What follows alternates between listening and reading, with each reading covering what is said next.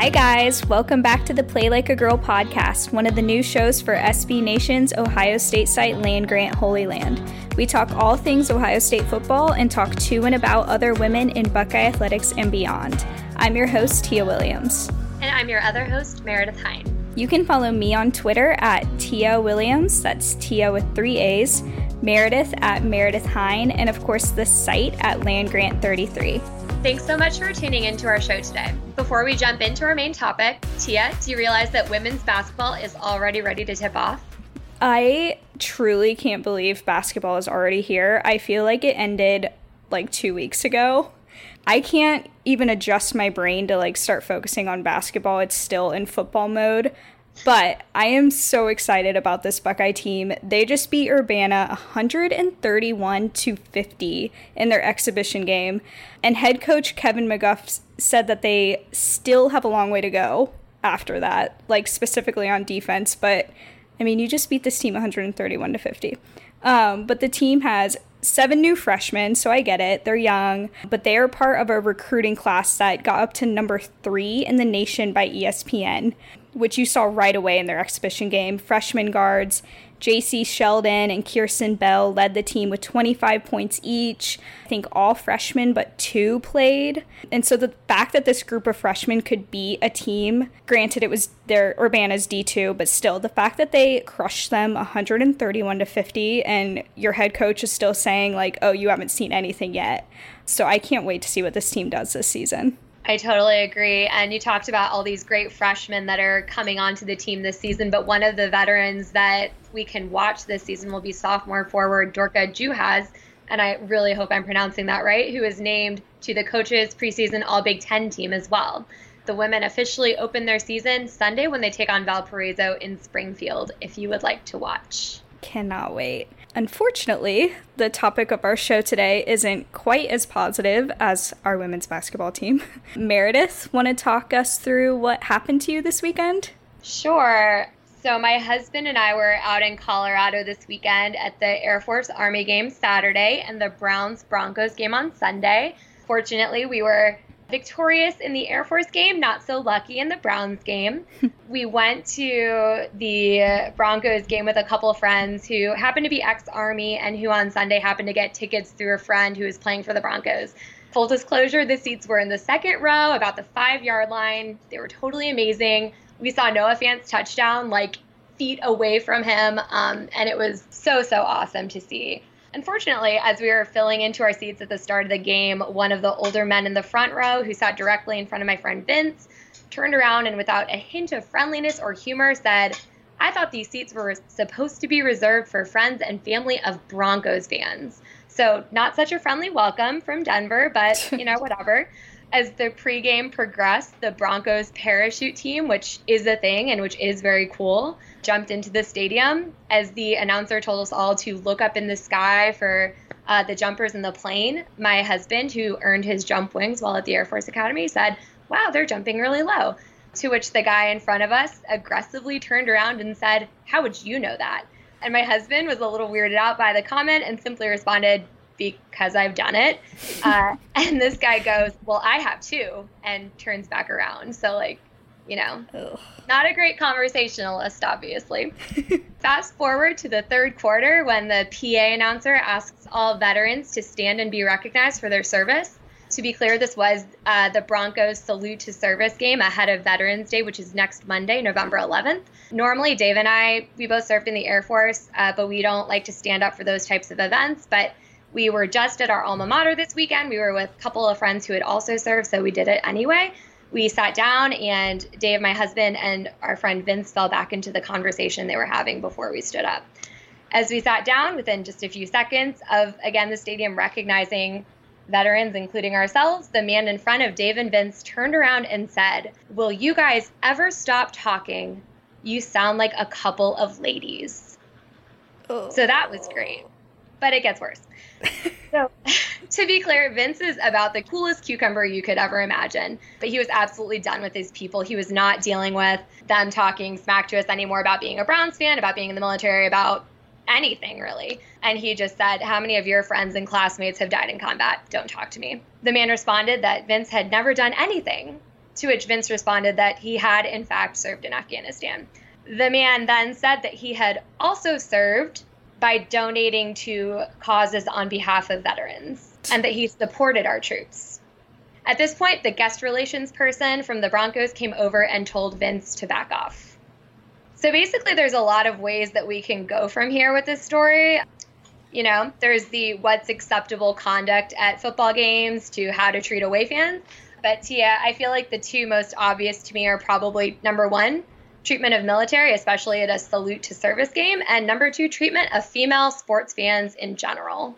I am just speechless. And you've told me this story like twice already, and you know, but what is going through his mind to even start the game off that way? Like, you guys had literally just sat down and he's already at your throats. And then throughout the game, he learns that you guys served and you're standing up, and this is a salute to service game. And he continues the harassment and the rude comments. And then the, the female comment is just like mind blowing because that is so sexist. Like, I don't, I didn't even know people still use that comment. It's, it's kind of like our title of the podcast. You play like a girl. Yeah. It, it got to the point where women were just kind of like, maybe we should stop saying that. Like, it's not funny. And so you sound like a couple of ladies is a similar notion. Yeah. And I mean, it was our husbands. This guy was just attempting to insult them. And it was clear that they were, in fact, there with their wives, you know, we don't get to see each other very much. We live on opposite sides of the country. And yes, we were chatting. And you're going to come to a football game and be upset that people are chatting.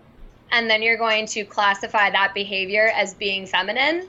And then you're going to say that that feminine behavior is not acceptable at a football game, which means that you basically think that women are not acceptable people to be at a football game, which is just totally BS. Yeah, exactly. And also, that it's not a silent sport. It's not Yeah. golf. Yeah, I I've experienced that too. Just as a woman who is a sports fan going to games and the comments that I get, I am almost positive men don't. Um, one example is Chicago.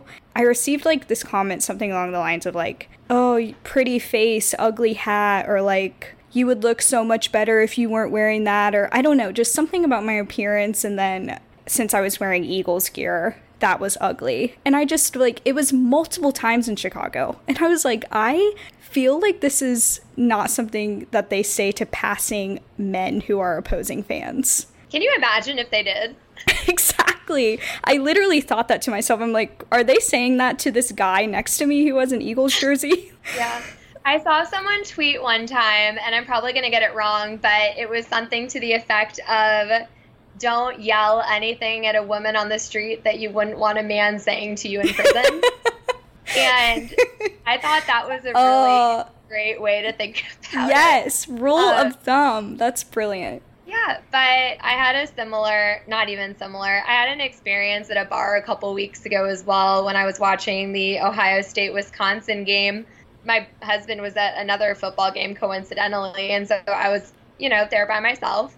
And, you know, as soon as you're a woman and you open your mouth and say something intelligent about football, it feels like people immediately choose to converge and just get extremely creepy. And I I don't think this is all men, but you know, it's certainly, and Tia, we talked about this before the show, but it certainly makes your fan base seem not as great as they should be. Um, because it's not everyone and it's not even the majority of people. But when there's just a few people who make you have these really negative experiences, it makes you feel uncomfortable to if you're an away fan, you know, be in that city or be in that environment. And, and if you're a fan of the home team, I think it makes you question if that's a community you want to be a part of. Yeah. Yeah, like that's exactly how I feel towards Chicago fans. Like just because of maybe three guys, I tell everybody that I hate Chicago fans. And then I would hate to think that people say the same thing about Ohio State fans. But what I do know is I remember all of the fans who were super nice. So it like goes both ways. Like I know Oklahoma is a nice fan base and Green Bay.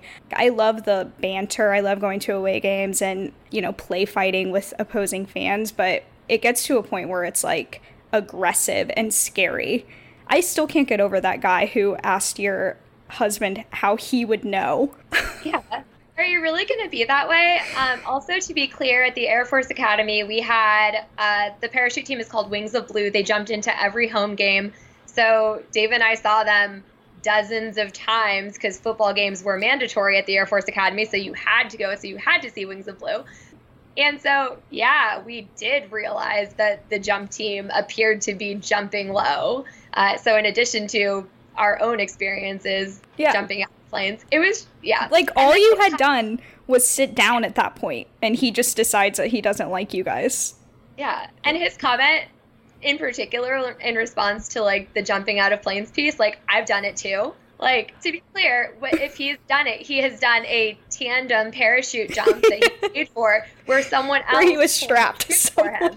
Yeah, and so we're like, um, like, what are you? Are you trying to compare yourself? And then once my friend Vince like said that, and you know, yeah, it was it was a lot, um, and it's a very heavy comment that he said, and we all know that, but like. You gotta just turn around and shut up. Like, why are you still trying to yeah. fight? But back to what you said about women not belonging as a fan or like at football games, which is like kind of what his comment implied. I had a situation with my mom. We were at Green Bay. We were staying at this hotel, and I think it was like our waiter. And we both had Eagles gear on, and we were about to go to the game. And, and he was like, Oh, a mother daughter going to an Eagles game from Philly or all the way in Wisconsin. Like, you have to have a reason. And me and my mom were like, Why do we have to have a reason? to go to an away game. You're just fans. You know what I mean? It's kind of like in high school. I went to an all girls school, but we had a brother school that was an all boys school down the street. And if you went to the game, it was kind of always assumed that you had a boyfriend on the team if you were watching the game. Right. And it's I don't know why it's so difficult to the concept to believe that women can just be sports fans because they enjoy the game. PSA on all of these notes if there's ever anyone who makes you feel uncomfortable at a game or who you do see harassing other fans, there are guest services. After the initial guest services person at the Broncos game sort of didn't really do much to assist us in this scenario, uh, we did call on the manager and he did come down, take our statements, and then he was continuously patrolling throughout the aisles to make sure that, you know, nothing else happened. Uh, so that was helpful. And, you know, it does suck that you have to have that to fall back on and you have to fall on, be able to rely on that because you want fans to just be classy and treat everyone with respect and dignity. But unfortunately, that is not always the case. But I think bottom line is, like I just said, regardless of who you are, you have a right to be able to enjoy a game how you want to enjoy the game. Um, and if other people try to ruin that experience for you, then they're just jerks. Yeah, agreed. We're going to have much more positive things to talk about when we come back from our break. Stay tuned. All right, like Meredith said, we cannot end on that note. Um, so we have a lot of exciting matchups, including conference tournaments to look forward to this weekend yeah, in terms of Ohio State sports this weekend, we have field hockey, which opens up the Big Ten tournament Friday against Iowa. Volleyball is in action against Wisconsin Friday and Minnesota Sunday. And of course, as we've already discussed, women's basketball opens up its season Sunday against Valpo. We also wanted to start something new this week and give a shout out to someone who has made a positive impact in our lives this week. Tia, do you want to go first? Yeah, so I think I'm I'm gonna be super lame and say my mom. because so I'm I live in Philly and I'm back in Columbus visiting and I have so much on my plate. I have a wedding coming up, I have work, I have you know, I'm out of town. So this week is crazy and she's taken a huge load off of it and helping me with a whole lot of wedding stuff. So yeah, my mom.